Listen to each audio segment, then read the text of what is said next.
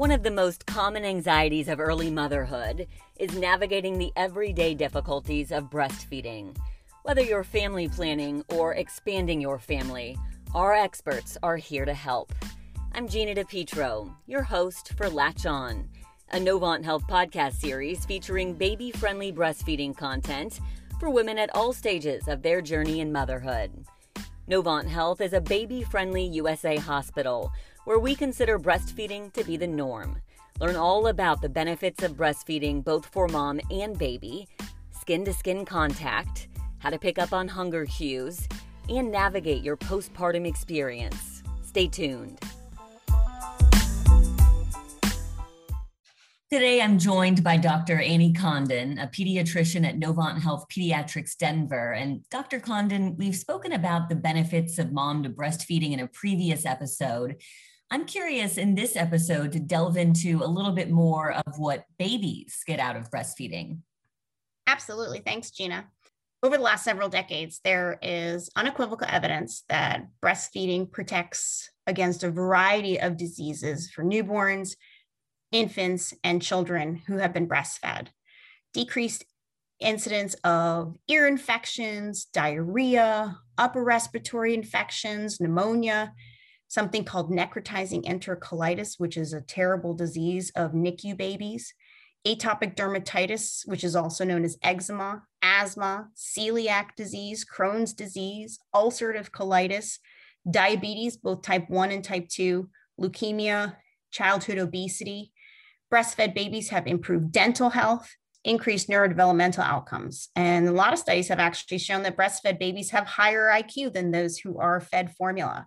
So it really is important that moms understand that breast is best and that when choosing to breastfeed or formula feed, if you do choose to breastfeed, you are creating a positive, healthy environment for your infant, and it's the best gift you can ever give them. That is so many benefits. I'm curious, is it because breast milk is so nutritionally complete? Yes, absolutely. So when you look at the evidence as far as what's in breast milk versus what's in formula or regular cow's milk products or even other plant-based products when the baby is first born moms make something called colostrum and colostrum is sort of like a super protein power shake for newborns it has the right ratio of fat and protein and carbohydrates. It has antibodies from the mom. It has immunoglobulins. It has vitamins. It has minerals. And as the baby grows, the mom's breast milk is uniquely able to change depending on the child's age, their nutritional uh, needs, what kind of vitamins and minerals they need.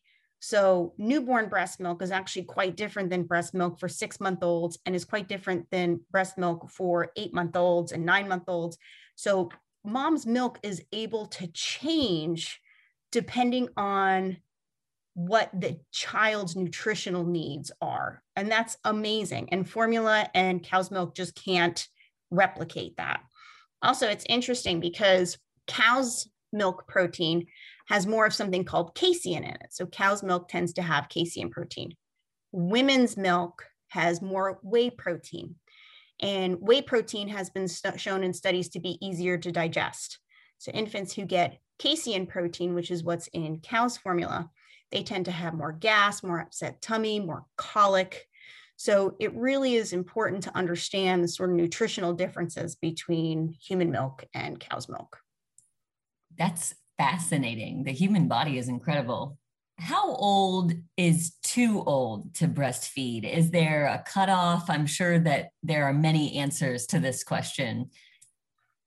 That's a great question, actually. And I get asked that question all the time. And really, it kind of depends on the mother, the family, the situation. As far as a pediatrician, we recommend that babies are exclusively breastfed, which means no other fruits, vegetables, cereals, etc., exclusive breastfeeding from 0 to 6 months. After that, they can also have cereals and other things introduced as well, table foods, etc.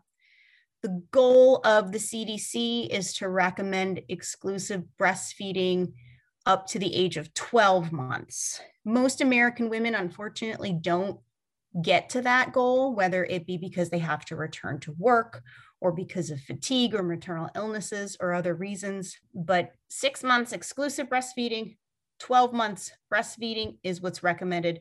The World Health Organization, however, recommends that moms continue to breastfeed their infants as long as it's mutually beneficial for both mom and baby up to the age of two. And when you look at the science and the evidence on that, like, why would I breastfeed my walking toddler? You still continue to have health benefits for mom as far as reducing mm-hmm. menstrual flow and improved weight loss. But with infants to children, again, there's that ability of the mother's milk to change as far as the protein to fat to carbohydrate ratio. And that is something that we just cannot replicate in whole cow's milk or toddler formula. So it really is kind of up to the mom when she chooses to stop breastfeeding. I have some moms that do what's called tandem nursing, where they have one child, that child is breastfeeding, then they have an infant, and they continue to both breastfeed the infant as well as the toddler. I have some other physicians who ask me, well, isn't that dangerous? Aren't you taking away from the newborn? And for most healthy moms who eat right and drink lots of water and other things and get a lot of rest, they're actually able to tandem nurse quite well. And if you think that a toddler really doesn't need that much milk as far as nutrition, they're not stealing from their younger sibling. They're just nursing a little bit to get some milk throughout the day and to get that nutrition and that bonding with mom. So it really is up to the parent whether or not she chooses to continue nursing past that year and beyond. Are there any myths about breastfed babies that we should address? These are not myths, these are actually things that have been shown. So I guess you could say that the myth is that breastfeeding is stressful and it's harder for mom and it makes them more tired. And all of those things happen for every mom of every newborn.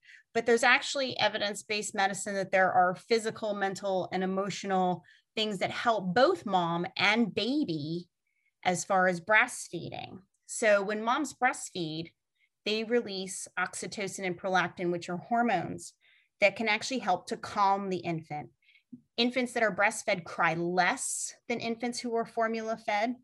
And that connection provides comfort for infants that only moms can provide.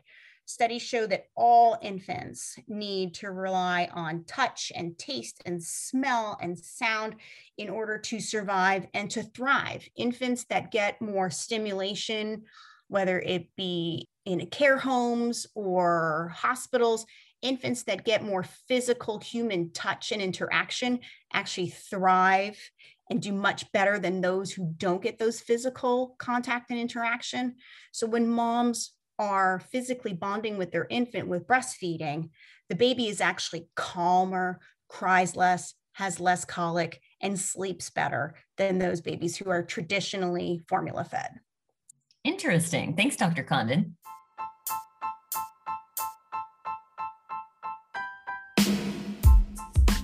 Thank you for listening to this episode of Latch On, a breastfeeding podcast series under Novant Health Healthy Headlines. Find lots of other episodes under the Healthy Headlines channel, everything from flu season to COVID 19, mental health advice, and other great resources to keep you and your family healthy. We're on Apple, Google, Spotify, or anywhere you listen to podcasts. I'm Gina DePietro, your host, and we hope to see you back here real soon.